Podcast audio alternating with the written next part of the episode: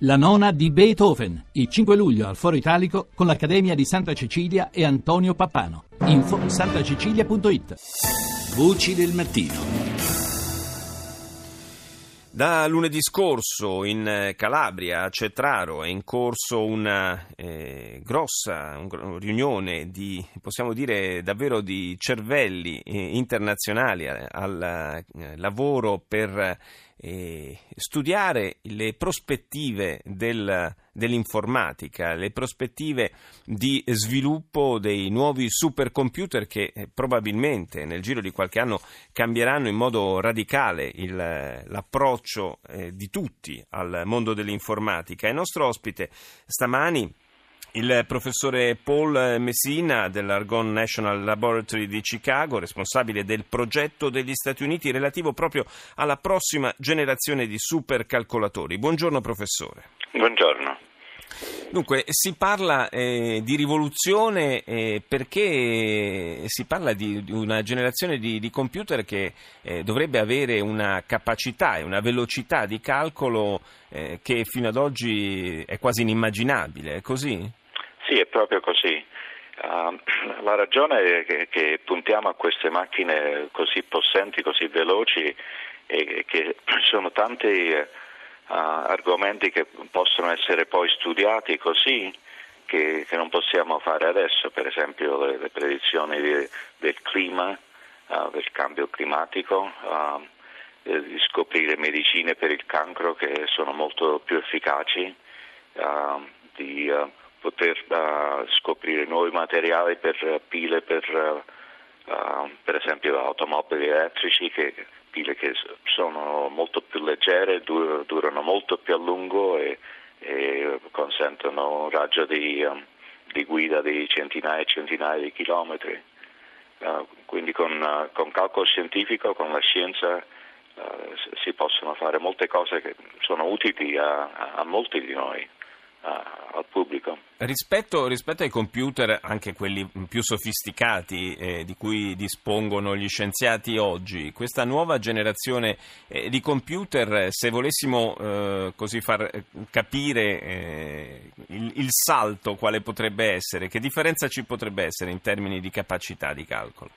Eh, di capacità di calcolo puntiamo a, da 100 a 1000 volte più veloce di, di, quelli che sono i più veloci di oggi nel mondo.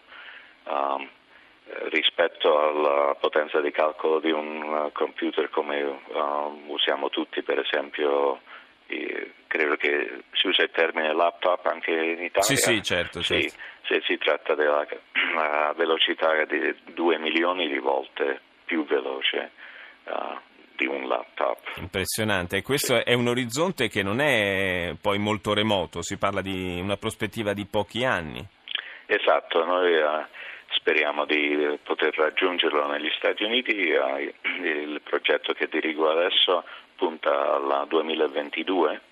Uh, eh, quindi sono sei anni ed è possibile che si potrà raggiungere anche un, un poco più, prima di questo. E vengono definiti eh, exascale computer, che significa?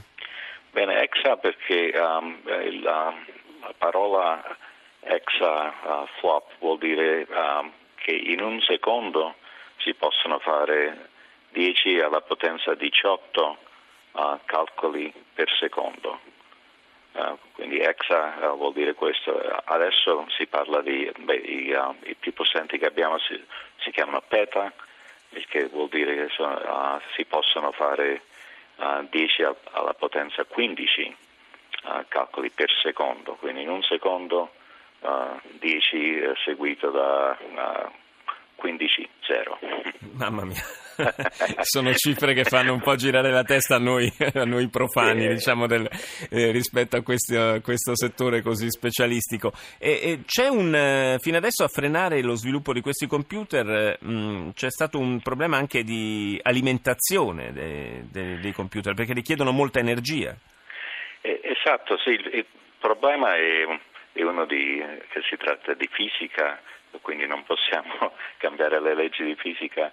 Uh, siccome i transistori che um, si creano per, uh, per poi uh, costruire questi calcolatori ogni due anni circa diventano un po' più piccoli, il che fino a, a, a 12 anni fa aveva molti vantaggi perché sono più veloci, occupano meno spazio e usavano meno elettricità, però dopo che raggiungono una certa dimensione molto molto piccola poi uh, la corrente elettrica ha dei problemi, no, non posso spiegare precisamente in questa intervista. No, beh, immagino. Eh, sì. e, e, e, quindi bisogna usare molti di più e consumano più. Quindi una delle sfide è per poter costruire questi eh, computer che non, non usino troppa energia elettrica e, e di scoprire nuovi materiali e, e, anche nuove architetture, nuovi tipi di calcolo per, per raggiungere uh, le cose che vogliamo fare noi, però che usano meno elettricità. Uh, per dare un'idea, uh, adesso le macchine che usano molte, quelle che ho detto PETA usano circa 4 milioni di watt. Mm. Uh, il che viene a costare molto. Uh, certo. se, se, non uh, riusciamo a fare modifiche che usano molto meno energia, invece di 4 milioni di watt per un exa supercomputer sarebbero 4.000, quindi 2, 4 gigawatts che è abbastanza energia per una città abbastanza grande. Sì, quindi impensabile. Quindi, impensabile. impensabile. non si può è fare. Chiaro, sì. È chiaro, è chiaro. Beh, insomma, una, una, frontiera davvero affascinante e, come lo sottolineavamo, in realtà molto, molto prossima, molto vicina a noi non c'è bisogno di attendere probabilmente la prossima generazione perché debba eh, essere, debbano essere introdotti anche dei termini nell'uso comune dell'informatica che eh, oggi ai più sono ancora sconosciuti. Io ringrazio il professor Paul Messina, grazie per essere stato nostro ospite.